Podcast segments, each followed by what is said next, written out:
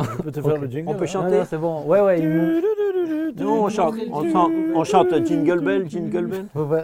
Jingle bell, jingle bell, jingle way. C'est bon C'est parti Alors, jingle. Les amis, c'est parti, ça tourne.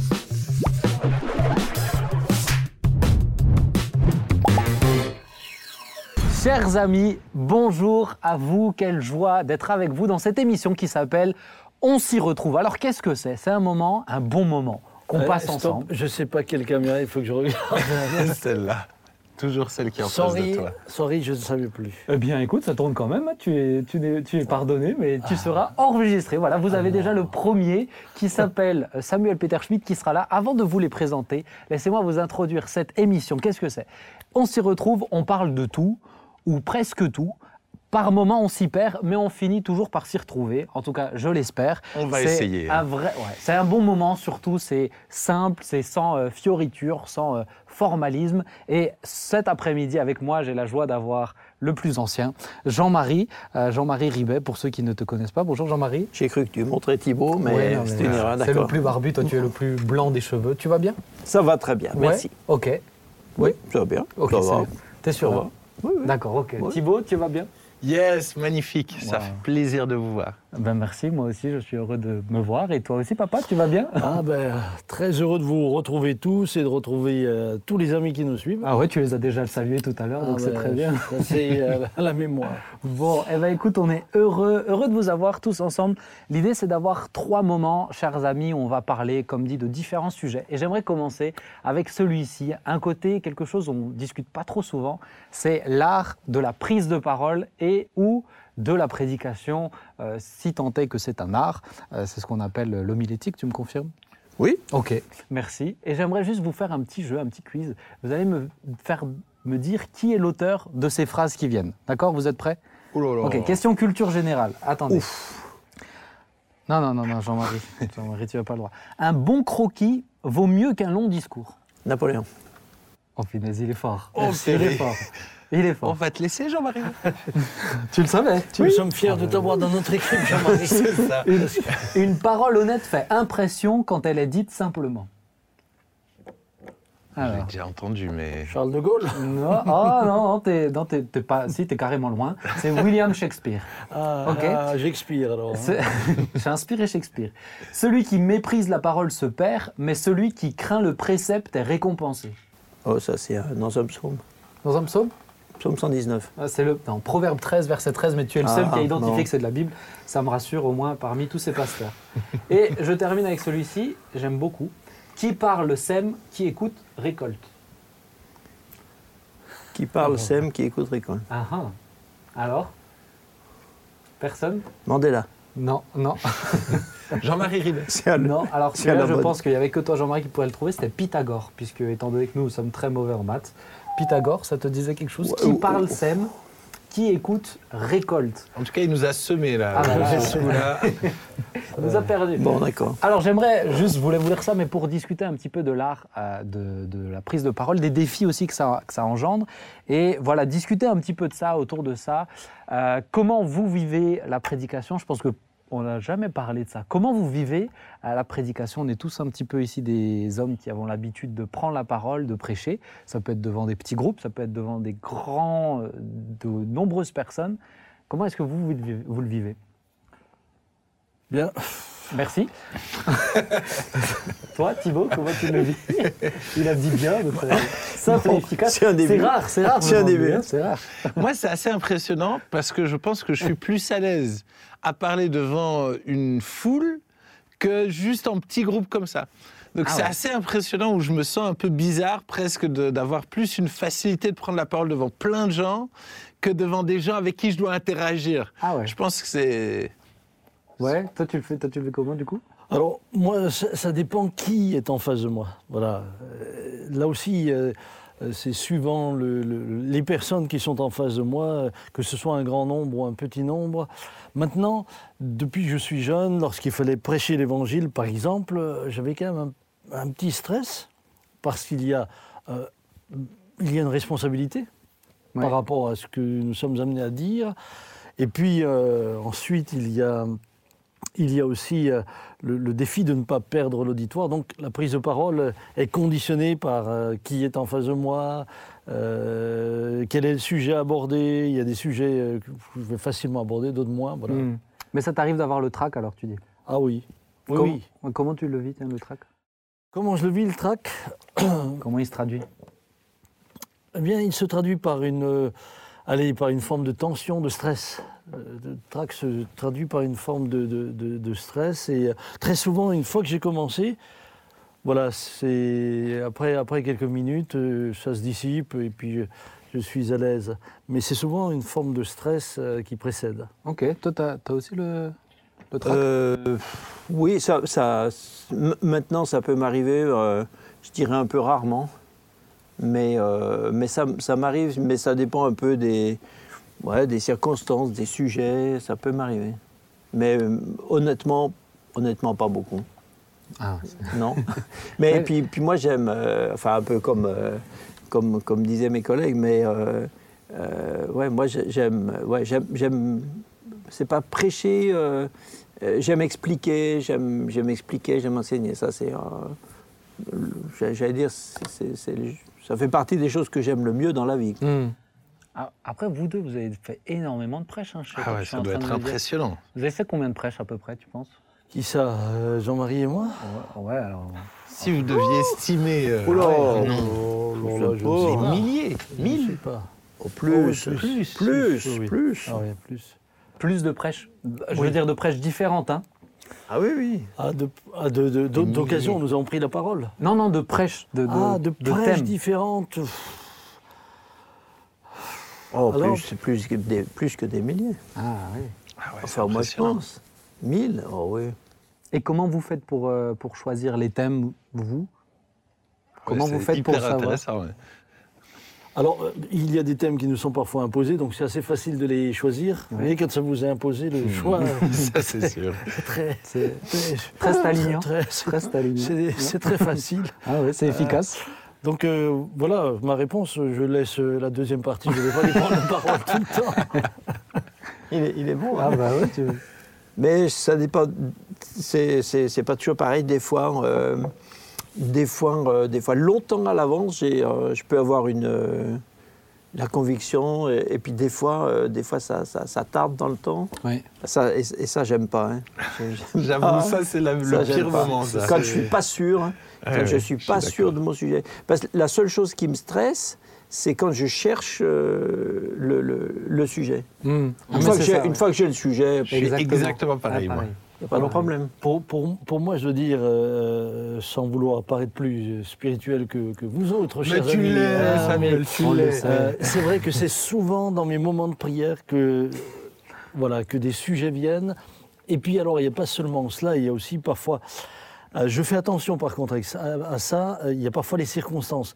Mais j'évite de me laisser influencer par les circonstances pour que justement je puisse entendre ce que Dieu veut dans ces moments-là et que ce ne soient pas les circonstances qui conduisent ma manière de prendre la parole ou de prêcher. Mais je pense qu'il y a des moments où on voit des, des- ou des échos qui remontent ou des choses où on se dit attention, là, il faut peut-être euh, avoir une parole par rapport à ça. Ou... Effectivement, les circonstances ne doivent pas conditionner la prêche, mais je pense qu'il y a certains moments où c'est aussi un moyen dont, que Dieu peut utiliser pour nous dire tiens, c'est peut-être le moment de parler sur ça.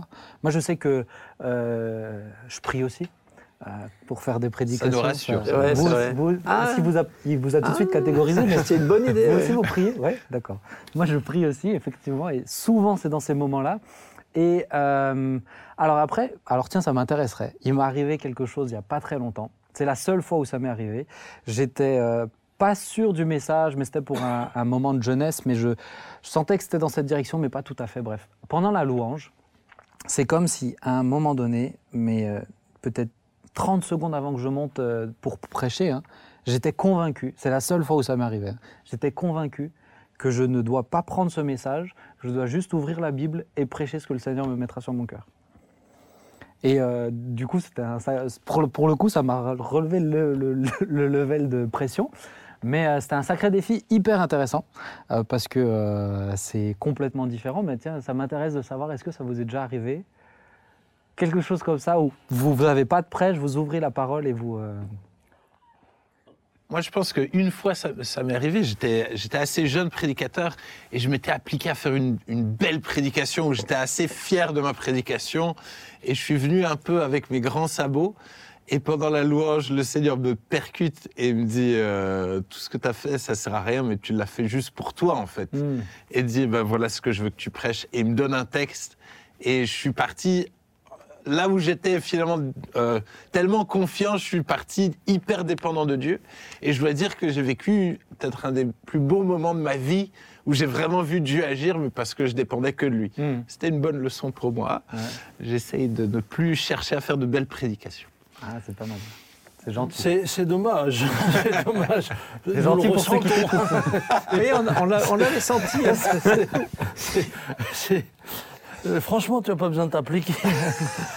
Alors, une fois. Oui, Oui, pardon, vas-y. pardon, non, Jean-Marie. C'était une, une- une anecdote il y a, je sais pas, quelques années. Un dimanche matin, c'est Sam qui devait prêcher. Et puis, euh, et puis dans la nuit, il est tombé malade, comme ça peut Je me arriver à, de ça. à tout le monde. Et donc, euh, à 7h, il me téléphone à- dimanche matin, à, je sais pas, ça devait être 7h30, je pense, quelque chose comme ça. Et rien qu'à sa voix, tout de suite, j'ai dit oups. Je peux pas. Bon. Euh, j'ai- dit, mais, mais oui, mais. J'imagine bien ça Oui, oui. Moi, j'ai dit, euh, oui, mais pas de problème, je le fais. Une fois que j'ai raccroché, j'ai dit, mais qu'est-ce que je vais faire maintenant Alors, j'étais, euh, j'ai dit, Seigneur, qu'est-ce que je prends Et euh, j'avais deux sujets qui me venaient à l'idée et je ne voyais vraiment pas lequel prendre. Je dis, qu'est-ce que je fais? Et un des deux, c'était sur, sur Gédéon. Gédéon, vaillant héros, etc. Et je dis, mais Seigneur, di- dis-moi, dis-moi, il faut que toi tu me dises qu'est- qu'est-ce que je choisis. Et je reçois un, un message, c'était Pris qui me dit, euh, ah, je dois changer les jaquettes puisque maintenant c'est toi qui prêches. Alors, euh, de quoi, de quoi est-ce que tu nous parles, vaillant héros? Ah, Elle écrit comme ça. T'as reçu ta direction. Et c'est comme ça que tu as eu ta direction? Voilà, et là je dis, mais ouais, quand on est... Mais mais il ne faut pas faire de ça une... Ah, c'est pas un système. faut pas faire de ça un systématique. ouais. système. Ah non, Normalement, non, il ça, faut... ça me rappelle ce prédicateur. Ça me rappelle ce prédicateur qui justement, euh, parce que parfois on confond inspiration de fai- avec fainéantise. Mmh, Hein, Il y a des gens, euh, même, même pardonnez-moi, mais parfois des pasteurs euh, un peu fainéants. Mmh. Soit ils vont sur le net euh, se descendre une. Alors je dis pas qu'on ne peut pas un jour se laisser inspirer par quelque chose qu'on a lu dans un livre ou même euh, on a entendu un sermon sur le net. Voilà, ça peut amener des éléments euh, d'inspiration, mais des- mais ça ne nous enlèvera jamais le fait qu'il nous faut chercher la face de Dieu. Et, euh, mais ça me rappelle euh, ce- justement ce prédicateur qui se laissait toujours inspirer comme ça, un peu par fainéantise. Euh, donc il arrivait sur l'estrade, il ouvrait sa Bible, fermait les yeux, ouvrait sa Bible, mettait le doigt, il prêchait sur ce qu'il avait. Il arrive à un mariage, il ouvre sa Bible, puis il met le doigt, il regarde, et puis là il tombe sur le texte Père pardonneur, ils ne savent pas ce qu'ils font. Évidemment, euh, c'était quelque peu compliqué. Maintenant, pour revenir à la, à la question que tu posais, dernièrement, pour la première fois dans tout mon ministère, voilà ce qui m'est arrivé lors d'obsèques.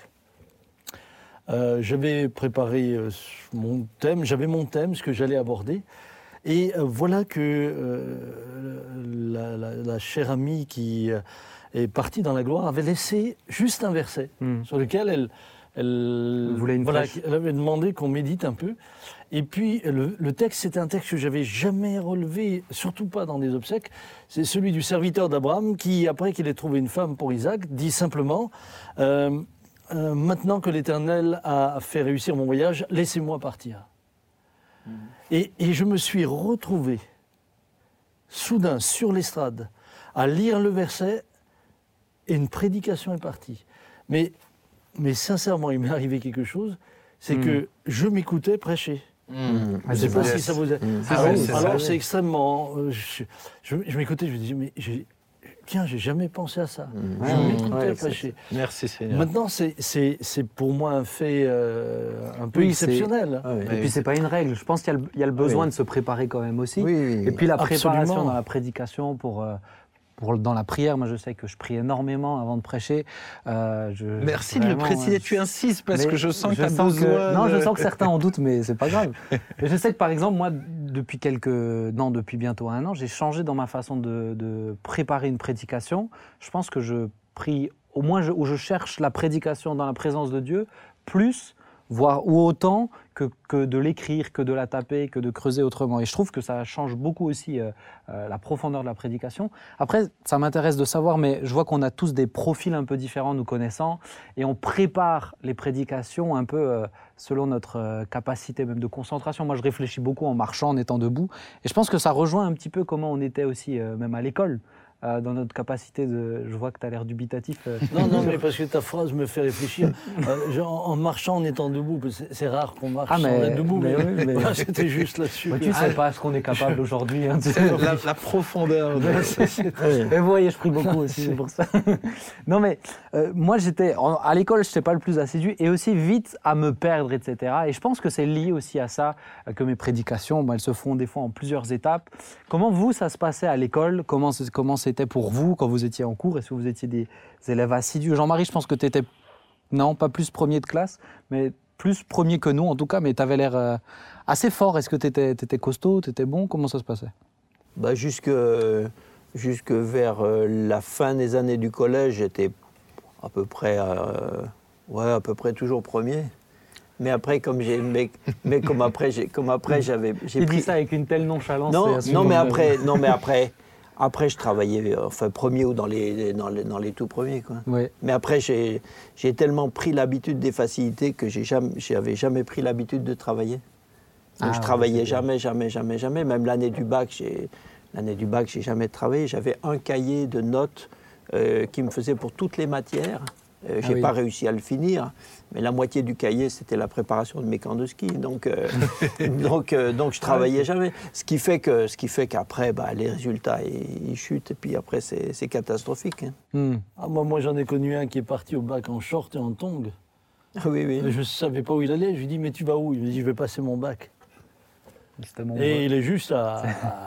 c'était, voisin, hein. mon brevet, mais en même temps, il faut se mettre en tenue, être à l'aise, tu sais. Mais moi, je suis allé au, au bac à l'oral, j'avais une petite, une petite euh, truc de l'armée américaine là, pour mettre mes crayons. Et quand je suis rentré dans la salle des orales, elle, est- elle- elle- des oraux, elle était, elle était percée, tous les crayons sont tombés, roulés partout.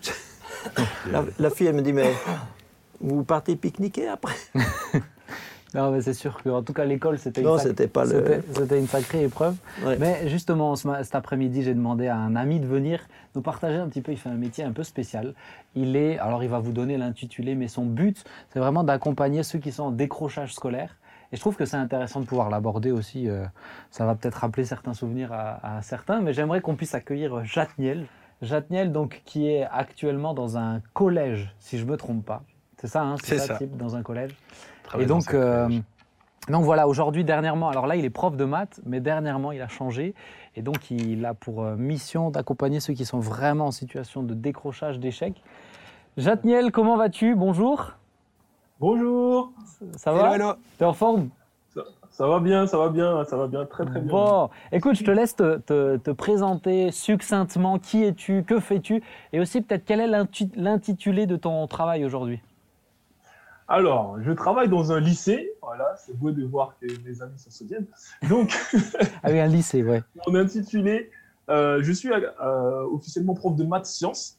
Et donc, cette année, euh, comme le disait Benjamin, je travaille pour le décrochage scolaire. Donc, ma, mon intitulé, c'est Mission contre les sorties sans qualification. Donc, l'objectif, c'est d'éviter qu'un élève puisse sortir sans qualification, c'est-à-dire en gros sans avoir un minimum un diplôme. C'est-à-dire le diplôme à peu près le plus accessible, le CAP. Euh, voilà mon objectif, en tout cas, pour ma mission de cette année. Ok. Voilà. D'accord. Et, et quels sont pour toi les, euh, les, les, les défis que tu vois Ou peut-être pour commencer, est-ce que tu aurais une anecdote ou plutôt une histoire à nous partager, quelque chose qui t'a marqué dans ce que tu fais euh, en ce moment avec certains élèves? Alors, une petite anecdote euh, qui m'a marqué, c'est que généralement, en fait, quand on a une classe, on a 30 élèves devant nous. Et donc, c'est difficile de savoir un petit peu leur parcours et ce qui peut leur permettre, en fait, de décrocher. Et on a eu un élève, euh, voilà, qui s'appelle Ousmane, et qui est là depuis trois ans. Et en fait, personne n'avait remarqué que cet élève, en fait, n'avait pas de logement, mais vivait, euh, vivait chez les amis à gauche, à droite. Hmm. Et suite, en fait, à, un- à une fois où il n'avait pas ramené son ordinateur, je l'ai pris à part et discuté avec lui pour savoir qu'est-ce qui fait qu'il n'avait pas d'ordinateur. Et en fait, il se trouve qu'il m'a dit qu'il l'a vendu pour avoir de l'argent. Et euh, donc, suite à ça, voilà, j'ai mis en place euh, des, des entretiens avec l'assistance sociale, avec l'infirmière, etc., pour permettre en fait qu'il ils puissent avoir euh, voilà, la carte de cantine euh, gratuite, qu'ils puissent avoir les transports gratuits. Enfin, voilà, essayer de l'aider un petit peu en fait pour qu'il puisse suivre scolairement, parce que finalement, l'extérieur influe sur son- sa réussite scolaire. Hmm. Voilà un petit peu les missions qui peuvent m'être attribuées. Mais, et on voit dernièrement dans les, dans les infos, j'ai entendu le, le- le stress même aussi euh, vis-à-vis de la situation avec le Covid et tout que ça provoque chez les jeunes, chez les étudiants. C'est quoi pour toi la- ta lecture du décrochage scolaire aujourd'hui et puis euh, dans cette période aussi euh, qu'on vit en ce moment? Alors dans cette période, le vrai problème c'est que c'est quasiment une moitié d'année sans cours. Donc vous imaginez, c'est comme si en fait voilà un élève de seconde en fait a loupé presque toute sa troisième. Donc il a beaucoup beaucoup de retard. Donc qui dit beaucoup de retard dit forcément du coup des, des angoisses, des peurs de réussir. Et en fait ce qui se passe à l'heure actuelle, c'est que je discutais avec la psychologue de l'établissement. Elle dit on n'a jamais eu autant d'angoisse que cette année. Hmm. Hmm. Euh, voilà, il y a une vraie crainte de réussite, euh, de réussir, pardon. Et c'est vrai que nous, on croit que les élèves sont là, ils, ils veulent pas réussir. Non, les élèves veulent réussir, mais du coup, ils vont faire entre guillemets des fois les idiots en cours parce que euh, ils, ils manquent en fait de, de capacité pour y arriver. Oui, il y a donc cette- cette- ce manque aussi de, de projection sur ce qui vient vers euh, ce qui vient devant aussi. Oui, voilà. Alors ça, par contre, c'est aussi un problème, j'ai envie de dire, même au niveau des professeurs. voilà, même si je suis prof, là, sur ce point-là, je trouve qu'on on a besoin de progresser. C'est-à-dire qu'on a du mal à leur donner euh, de l'espoir. Euh, voilà, on est aussi nous-mêmes, entre guillemets, je vais dire, submergés par les informations. Et donc, du coup, en fait, on, on ramène en fait aussi cette ambiance-là de dire, voilà, il n'y a pas d'avenir, il n'y aura pas de travail, on ne sait pas ce que vous allez devenir, etc. Même si c'est pas dit comme ça, c'est implicitement dit, en fait. Et du coup, ça crée une ambiance... euh, un peu compliqué, j'ai envie de dire, en ce moment. Quoi. Ouais, j'ai, justement, je, lisais une, une statistique hier que les millennials, ils changent de métier tous les six mois à un an. Et je pense que ça, ça, ça correspond bien avec ce que tu dis là. Euh, comment toi, en tant que chrétien, dans le milieu dans lequel tu es, justement, tu te, quel est ton comportement en tant que chrétien? Quelle est ta, ta réaction, ton témoignage là-bas quoi? Euh, je dirais que moi, mon témoignage là-bas, c'est c'est premièrement aimer ces jeunes, Hmm. euh, qu'ils soient aimables ou pas. J'ai envie de dire, c'est c'est ça le défi. Euh, pour vous donner un exemple concret, pas plus tard que ce midi, une prof vient me voir et cette prof me dit Mais euh, franchement, c'est impressionnant ce que tu emmènes. J'avais l'impression de pas emmener grand-chose, moi, dans l'établissement, parce qu'on voit que tu fais la différence et on voit que tu aimes ces jeunes. Et j'ai envie de dire, c'est ça que j'ai envie de leur transmettre, c'est-à-dire que du coup, pouvoir être là, et même pour mes collègues qui puissent venir me voir s'ils ont des questions par rapport à, la justice, pour être le plus juste possible envers les gamins, comment faire pour créer une ambiance scolaire euh, la mieux possible. Et moi, en fait, voilà, j'ai envie de dire, le moteur de ce que je fais, c'est l'amour. J'a- J'avoue que j'ai pas plus de compétences qu'eux, hein, clairement pas, Hmm. mais je veux les aimer, en fait. Je veux pouvoir aimer ces, ces- ces- ces jeunes. Voilà. Jaja, qu'est-ce que quel, quel pourrait être le rôle de l'Église face à finalement une telle situation? Est-ce que l'Église pourrait faire quelque chose pour ces jeunes? Je pense que oui, parce que clairement, l'Église a un message d'espoir. Donc pour moi, l'Église peut vraiment faire la différence par rapport à ce message d'espoir. Euh, accompagner les jeunes, les donner peut-être une place d'écoute, euh, que certains, parce qu'ils ils n'en ont pas vraiment pour euh, voir en tout cas au niveau de l'école, pour mon lycée à moi, ils n'ont pas vraiment de place d'écoute. Avoir une place où ils peuvent être écoutés et avoir une un espace où ils peuvent respirer. Et, et je pense que clairement, l'Église peut le faire. Hmm. L'Église peut, peut amener cette, cette atmosphère-là, en fait, euh, que des fois même ils ne retrouvent même pas chez eux à la maison pour discuter avec certains. Thibaut, toi, tu toi, as été surveillant aussi, si je ne me trompe pas. C'est euh, un peu le même retour, la même lecture de, de la situation que tu as. Tu... Ah vraiment, c'est-à-dire qu'on attend des, des élèves à ce qu'ils rentrent dans un moule. Et en fait, on, on ne considère pas chaque élève. On, on- on veut finalement former une masse. Et malheureusement, dans cette masse, il y a plein de jeunes qui se perdent parce qu'on n'arrive pas finalement à les accompagner, à les valoriser et à quelque part les faire rentrer dans ce qu'ils sont. Nous, on aimerait les faire rentrer dans un moule, mais malheureusement, chacun est différent et euh, chacun a un potentiel différent. Et je pense que c'est vraiment la limite de, de l'éducation nationale. Et euh, c'est de, de voir comment l'Église peut, elle, vraiment accompagner euh, les jeunes gens pour les amener à rentrer dans ce qu'ils sont et dans ce pourquoi Dieu les a créés. Ouais. Mais même, même dans l'apprentissage intellectuel, je trouve que la manière de- de- de- d'enseigner les enfants euh, devrait, devrait être diverse et variée.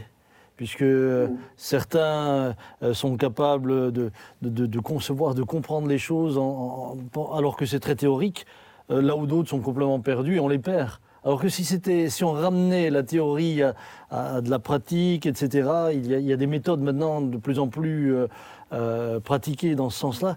Euh, évidemment, ouais. tout d'un coup, tout d'un coup, eh bien, la théorie est, est en rapport avec quelque chose de concret. Et, je crois que certains élèves, euh, dont je fais partie malheureusement, euh, ont, décroché aussi parfois à cause de ça. C'est-à-dire qu'à un moment donné, c'était plus très intéressant. Et, et pourquoi c'était pas intéressant? Pas parce qu'on voulait pas s'y intéresser, mais parce que la manière de l'aborder ne nous touchait pas. Et, et je, je crois que là, il y, a, il y a toute une réflexion. Alors, évidemment, euh, l'éducation nationale doit sûrement se poser euh, euh, toutes ces questions-là, mais, mais il, y a, il y a un vrai travail de fond à faire. Mm. Et puis la dernière des choses, c'est que moi je me rends compte, euh, avec Dominique, on a eu six enfants, mais en fait on n'a pas eu six enfants. On a eu six fois un enfant unique. Mm. Et, et, et- et ch- et chacun d'entre eux était totalement différent. Euh, je- Moi j'ai eu... D'ailleurs, c'est lequel que tu préfères? Tu nous l'as jamais dit Lequel je, le- lequel je, j'ai pas compris la question. Merci, merci bien. J'ai pas compris Je la question. répondrai pas. Euh, mais, mais ce que je peux dire, c'est que j'avais, oui, j'avais des intellos. Euh, J'en avais d'autres qui étaient tout aussi intelligents, mais qui avaient une intelligence plus pratique, etc. Et, et, et- et- Et puis les et je crois que là aussi, c'est un danger justement de valoriser euh, la, personne uniquement au travers du prisme qui a été choisi euh, dans l'éducation ça, me fait penser à cette image où il y avait, euh, je ne sais pas si vous avez déjà vu cette image de plusieurs animaux, un à côté de l'autre, et puis euh, ce professeur qui dit, bon, l'examen final, donc il y a un singe, un éléphant, une girafe, l'examen final, le premier qui arrive à grimper sur un arbre. Ah, c'est sûr que le singe, il est tout à fait avantagé par rapport à la girafe ou à l'éléphant. Mm. Et je pense que c'est vraiment le système qu'on a. Et euh, il y a, pour moi, il y a, y a Quand vraiment... tu dis ça, c'est qui que tu traites d'éléphant là-dedans hein Chacun se sent concerné et se comme il le veut. Mais je pense qu'il y a vraiment, il y a, il y a vraiment euh, une, une réflexion qui doit être menée, effectivement, qui est menée. Quelqu'un de très intéressant, Jatniel, je sais que je t'avais encouragé à lire son livre, c'est Idriss Aberkan à ce niveau-là qui avait écrit un livre très impé- intéressant, Libérez votre cerveau, euh, pour euh, une pédagogie plus, euh, Mm. plus ouverte. Et je, je, je, je, je pense qu'il faut aussi, nous en tant qu'Église, et je rejoins Jaja, je rejoins Thibault, c'est être, euh, être un point de repère en tout cas, pour, pour les rassurer. Euh, et qu'ils puissent, euh, là, ici, retrouver des gens qui ne sont pas essayer de les mettre dans une boîte, mais qui les rassurent sur ce qu'ils sont aussi. ouais. Mais je pense même qu'au niveau des, au niveau des enfants, même, même dans, dans le partage de ce qui est biblique, Oui. il faut qu'on se pose la question. Exactement. Ah, bah oui. Même nous, en tant qu'Église, Ah ouais. Dans le partage de ce qui est pour les enfants, euh, revoir notre... Moi, je me souviens à l'époque, euh, quand j'allais dans ce qu'on appelait euh, les écoles du dimanche, vous êtes déjà plus moderne, vous aviez déjà passé au club. Aujourd'hui, je, je suis Ah non, plus on ces avait les écoles. générations... On avait euh, encore on les avait écoles les du écoles dimanche. du mais, mais, mais euh, euh, euh, c'était très. euh, La, la manière d'enseigner était, très magistrale, etc. Ce qui fait que, pff, au bout d'un moment, tu avais la. Bon, on la parlait de la des- prédication tout à l'heure, mais c'est c'est bien prêcher, c'est aussi savoir s'adapter à qui est en face de nous. hein. C'est ça. Mais Chacha, est-ce que euh, toi, est-ce que euh, tu as les, les- les moyens de rencontrer des fois euh, la famille, de voir les parents et tout ça? Parce que euh, je pense que souvent quand même c'est le, c'est le climat, euh, c'est le climat euh, socio-familial qui est, qui est, euh, est en corrélation avec, l'échec. Alors, euh, cette année, j'ai la chance, c'est-à-dire qu'en fait, je suis vraiment à 100% dans le décrochage scolaire. Donc ça, vraiment, euh, je bénis Dieu, c'est un privilège, ça me permet d'apprendre beaucoup. Donc du coup, je peux avoir du temps pour les entretiens, en fait, autant avec les familles qu'avec les élèves. Et euh, je, voilà, je peux organiser mon temps comme euh, je le veux. Et du coup, ça me permet vraiment d'avoir aussi pas mal d'entretiens avec les familles, etc. Et c'est vrai que mais malheureusement, là, je, le critère, le, le constat plutôt, c'est que beaucoup de familles ont du mal à suivre les élèves. Mm. Euh, C'est ça. Là, il y a beaucoup, en tout cas au niveau de l'adolescence, je ne peux pas dire quand j'étais prof au collège, j'avais le même constat. Mais là, au lycée pro, beaucoup de familles disent je n'arrive plus à suivre, déjà les études c'est compliqué, etc. Mon ado, euh, je ne sais plus quoi en faire, etc. Là, j'avais un entretien hier où euh, du coup j'ai appelé la maman, elle m'a dit oui, mais j'arrive pas, on, on veut qu'elle vienne à l'école, mais elle n'a plus envie, elle en a marre, elle n'aime pas la filière, etc. Donc euh, voilà, on essaye, et je te rejoins, euh, Jean-Marie, mais euh, les parents eux-mêmes sont dépassés. Et j'avoue que moi, je n'ai pas les compétences pour savoir comment, des fois, même aider les parents dans ce domaine. Mais ma crainte, c'est ça, c'est qu'on on ne sait plus finalement comment accompagner les parents pour qu'ils éduquent leurs enfants, parce que finalement, le premier modèle, c'est les parents. Ouais. Et, euh, et aujourd'hui, je crois qu'il y a un vrai changement de mentalité qui doit avoir lieu chez les parents aussi. Ouais. Est-ce que je peux te poser une question, Jaja? Euh, Est-ce que tu peux faire une relation, toi, entre le décrochage des enfants et les modèles familiaux? Euh, Je prends pour exemple, est-ce que tu vois des différences entre des familles stables, des familles monoparentales, euh, des familles euh, en pleine situation de divorce, etc. Puisque, euh, voilà, c'est aussi le contexte dans lequel l'enfant se trouve qui parfois explique euh, pourquoi, il, pourquoi il passe par un trouble euh, ou des difficultés au moment de ses études. Alors, je dirais que je pense que ce serait peut-être un petit peu faire une caricature de dire que forcément, voilà, milieux sociaux difficiles, euh, enfants en échec. C'est pas toujours le cas parce qu'il y a des Je ne parle pas de sociaux, je parle, parle pas de milieux Ah. sociaux difficiles. Je parle par exemple Le cadre familial. d'un cadre familial où, où la maman, euh, de la maman, est- il y a une maman toute seule. Oui, parce que le papa a divorcé, il est parti, ou l'inverse. Euh, Est-ce Oui. qu'on est qu'on est qu'on constate dans les familles Un lien de corrélation. euh, stables une- un lien de corrélation Ah oui, avec oui. la stabilité de l'enfant dans ses études? Ah oui, par contre, ça, c'est clairement, c'est clair et net. Là, je Mm. prends l'exemple, par exemple, d'une troisième euh, prépa métier. Donc, ça, c'est une classe, entre guillemets, où on, est, on met les élèves pour essayer de les aider à trouver une, une orientation. Et la plupart des familles euh, sont des familles soit monoparentales, soit séparées. Et Hmm. du coup, les, les enfants, euh, clairement, ils m'ont dit, hein, ils rentrent dans la brèche, euh, voilà, une fois chez l'un, une fois chez l'autre, etc. Et puis, ils sont, ils sont laissés un petit peu pour compte. Donc, si on le voit, alors que c'est triste à dire, mais en général, dans les, donc, parce qu'en fait, nous, c'est un lycée polyvalent, donc on a les deux aspects. hein. On a le pro et le général. Donc, euh, voilà, les filières professionnelles et les filières générales. Voilà, il y a beaucoup plus de familles euh, stables où ils rencontrent les parents. Là, euh, pas plus tard qu'il y a deux jours, je discutais avec un CPE, il me disait en face, on a des parents, en lycée général, on a des parents en face, d'autres, on a quasiment pas de parents en face.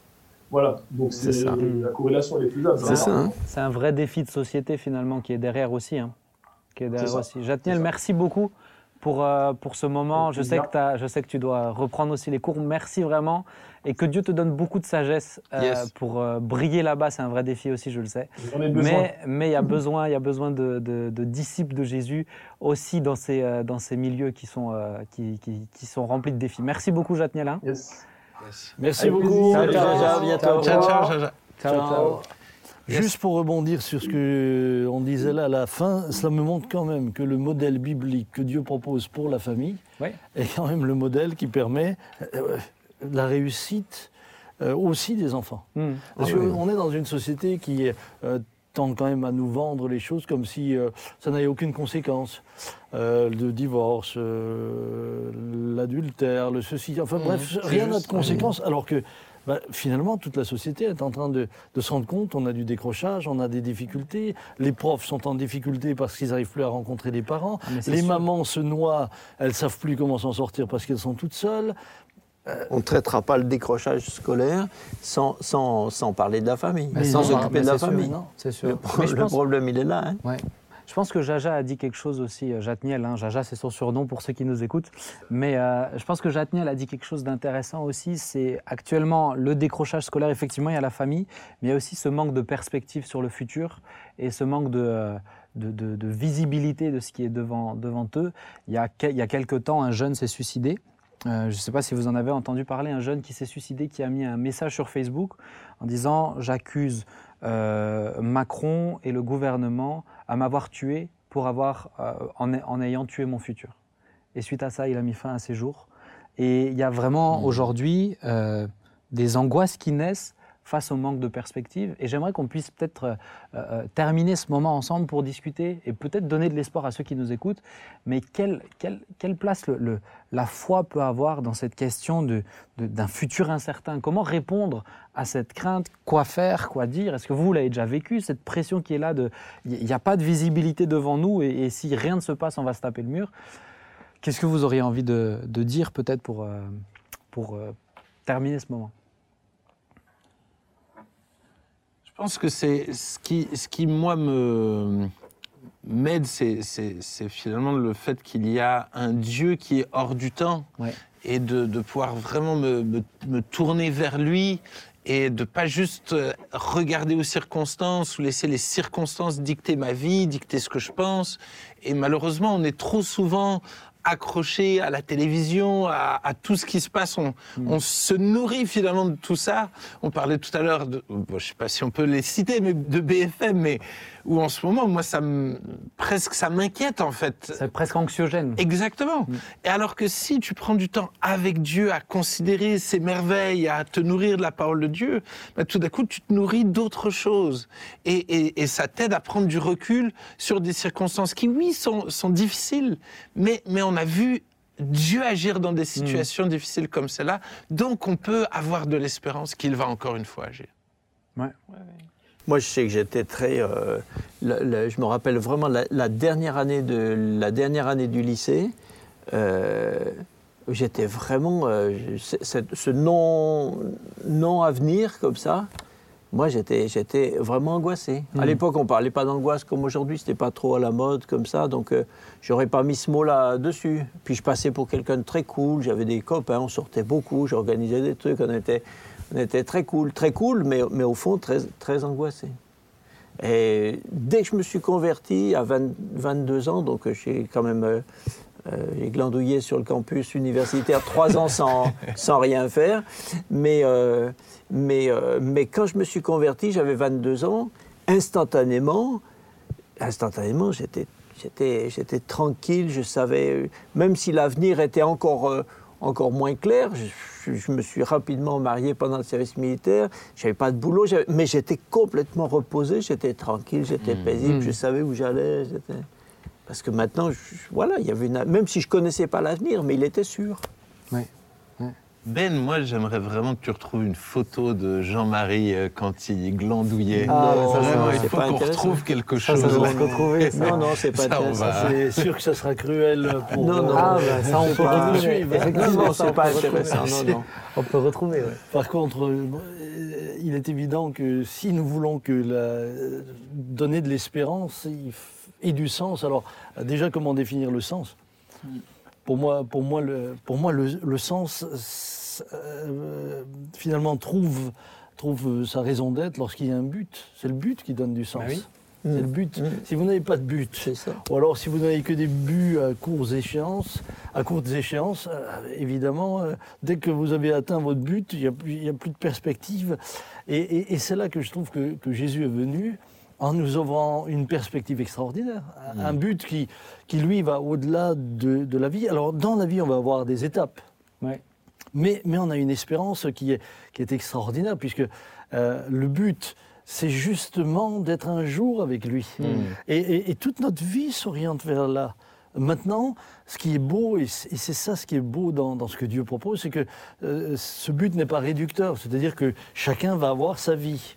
Chacun va avoir sa, oui. sa, sa- sa destinée. Et Dieu va avoir une destinée euh, différente pour les uns et les autres. Et chacun va pouvoir exprimer son talent, va pouvoir euh, vivre pleinement sa vie, mais tout en étant euh, rempli d'une espérance fixée par ce, par ce, par ce, ce but ultime d'être un jour avec le Seigneur. Et en même temps, parce que nous avons ce but, nous écoutons ce que Dieu dit.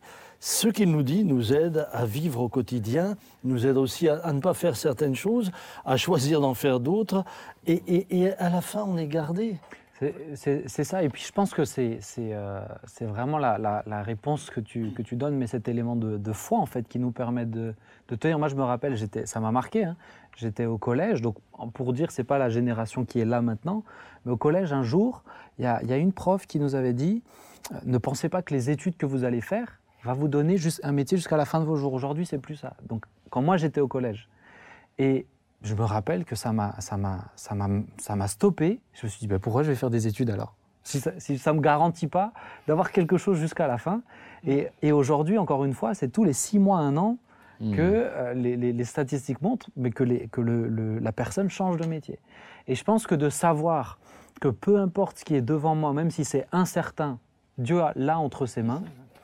bah, ça me donne une paix, ça me rassure parce que bah, ce futur incertain, j'ai pas besoin de le tenir entre mes mains puisqu'il est dans les siennes. J'ai un exemple euh, dans, dans ce sens-là qui, est, qui, moi, me, me parle toujours, c'est mon père. Mon père, euh, que tout le monde appelle le papa Jean, là. Euh, c'est quand même extraordinaire d'avoir un, un homme de 93 ans. Et, et tu vois qu'il, chaque jour qu'il vit, c'est, ça a du sens. Ça a du sens parce que, parce que pour lui, euh, euh, la mort, c'est pas le début, c'est pas le fin, la fin, mais c'est le début de quelque chose de nouveau. Donc ça a du sens. Moi, j'ai rencontré énormément de personnes âgées. Quand je parlais avec elles, waouh, ça, me- ça me faisait, pardonnez-moi, ça me donnait un peu le bourdon parce que j'avais le sentiment que, en fait, euh, tout ce qui les aidait encore à vivre aujourd'hui, c'était euh, de se remémorer les souvenirs du passé. C'est-à-dire donc il, il ramenait toujours le passé pour que le présent ait encore même pas du sens, mais, mais, mais que ça, qu'il n'ait pas l'impression de ne plus être là, euh, plus que pour nourrir un corps qui n'a pas encore décidé de mourir et lui donner à manger. Ouais. Alors que quand je regarde le- mon père, ah ben non, lui, il, a- lui, il, a- il, il- il- il se réjouit par exemple des- même des projets des plus jeunes. Ouais. Il dit waouh, mais ça c'est, fo- c'est formidable. Il se projette dedans parce que ça a du sens pour lui. Oui, c'est ça. Ce, ce que les jeunes générations font ont du sens pour lui. Il s'y inscrit parce que, parce que ce qu'ils font, que ce que les jeunes générations font, eh bien, ça a le même but que lui. Mais c'est quand même la seule personne âgée qui venait à The Rencontre. euh, Ah, il venait à The 90, Rencontre. 91 ans. Et avec joie, sans juger ce qui se passe. Ouais. Ah, et à 93 ans, il est là au culte, il se réjouit. Et, et même si la manière de, de louer le Seigneur, est, à- à- entre, entre le moment où lui il a débuté et aujourd'hui, ben, on est, on Ah, est dans des mondes totalement différents. L'hymnologie a évolué, oui. à l'hymnologie et, et la musique, il y a un tas de choses. euh, mais, mais lui, euh, ça a du sens. Oui. Et ce qui fait que il est toujours heureux. Et, et- et- et- et ça, c'est ce que je- ça, me, ça me motive. Je me dis, Bah waouh, oui. ça c'est beau. Alors moi j'ai une question pour vous les anciens, c'est justement quelle pédagogie Il te parle, ça. euh, mettre en place finalement pour amener les gens à connaître ce, ce- finalement ce même état d'esprit que Papa Jean a? C'est-à-dire qu'on a beaucoup parlé de pédagogie, de prise de parole, tout ça, mais de dire mais finalement comment accompagner le peuple de Dieu pédagogiquement à rentrer dans cet état d'esprit-là. Alors, je, je- je le dis courtement, hein, mais pour moi, la meilleure des pédagogies commence par le fait de le vivre. C'est ça. Regardez, moi, mon, mon- mon- mon père m'impacte pleinement. Pourquoi? Mais Pas parce qu'il me dit assieds-toi là, je vais t'expliquer le pourquoi du comment. Il le vit au quotidien. Il le traduit par sa vie. Et je pense que c'est le problème de, de beaucoup de chrétiens. C'est-à-dire qu'il y a euh, un décalage entre ce qu'ils disent et ce qu'ils vivent. Mais quand tu le vis, bah, tu, tu- tu emballes tout le monde. Mais oui, tout et le puis, monde et, puis, c'est- et puis ça vient de, de notre euh, conscience de qui est Dieu, de notre relation avec Dieu qui nous stimule. Moi, je sais que j'ai j'ai pas 30 ans et ça fait, plus, ça fait déjà bien longtemps que moi, je me réjouis euh, véritablement de l'éternité. Mais quand j'en parle à mes amis, ils disent Non, mais arrête, t'as dépensé ça. Je dis, Mais non moi, faut... mais, mais vraiment, j'ai beaucoup de joie. Ah, s'il me reprend, et quand il veut me reprendre, moi, je suis prêt, je suis heureux. Mais c'est pas une question d'âge ou d'avancée, c'est juste une question d'être conscient en fait de ce qui est devant nous, euh, de ce qui est devant nous. Moi, ce qui me, moi, ce qui, euh, ce qui, ce qui, m'aide le plus, enfin là où je me retrouve le plus, c'est de, c'est de, de savoir que Dieu est, est- est mon papa. C'est ça. et du fait qu'il est mon papa, moi, je fais partie, je suis dans la famille de Dieu. J'ai été greffé dans la famille de Dieu. Tous les jours, je suis tellement content. Je dis, ah, je fais, moi, je fais partie de la famille de Dieu. Je fais partie, je suis content. Et je sais que si, euh, si Dieu est mon papa, Tu le dis comme ça euh, tous les jours Ouais, ouais, tous les, En- les en jours. hochant la tête Ouais, ouais, Ah, tous les d'accord. jours, Ah, tous les c'est jours. C'est un rythme. C'est mignon, c'est mignon. mignon. Et tous les jours, euh, tous les jours, c'est- c'est que mon père, j'ai eu un papa qui était très gentil. Pas, pas, pas, pas, un croyant euh, comme, voilà, comme, euh, comme on, parle peut-être maintenant, mais qui était très gentil. Pas toujours très très présent, mais très gentil. Mais je sais que mon père dans le ciel est, à la fois tout puissant, que lui il est toujours présent, Mm. qui m'aime parfaitement, et il, veut mon bien, il est capable de le faire. Donc je dis, mais comment je pourrais inventer euh, une raison de m'inquiéter de mon avenir? Il faudrait vraiment que je fasse preuve de grande imagination, c'est, c'est pas possible. Ouais.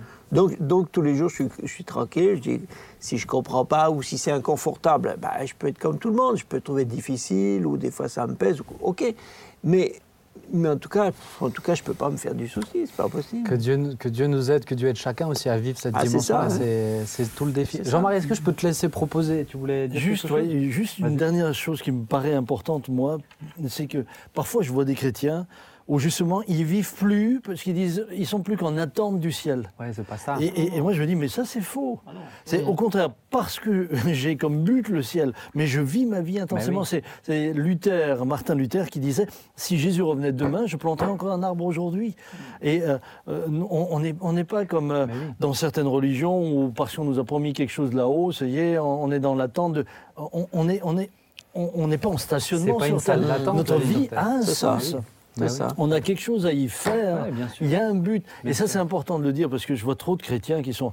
Tu as l'impression qu'ils ont été parqués sur. euh, il y a le parking terre en attendant euh, l'étape ciel. C'est non. c'est- c'est très mal comprendre ce que Dieu attend de nous. Ah aujourd'hui. ben, c'est au contraire, c'est c'est mal comprendre même le, cadeau qu'est la vie. Mais bien sûr. La vie est un cadeau. Vivez-la pleinement. Bien sûr. Merci à chacun d'entre vous pour euh, ces bons moments. Et finalement, on, on s'y est retrouvés, n'est-ce pas? Oui. Chers amis, je vous dis rendez-vous la semaine prochaine revenez sur la page YouTube, ça vaut toujours le coup. Et en plus, vous savez quoi, c'est gratuit. Donc abonnez-vous et vous nous écouterez un petit peu plus sur différents sujets, tout, rien ou presque tout. À bientôt, vendredi prochain. Ciao, ciao.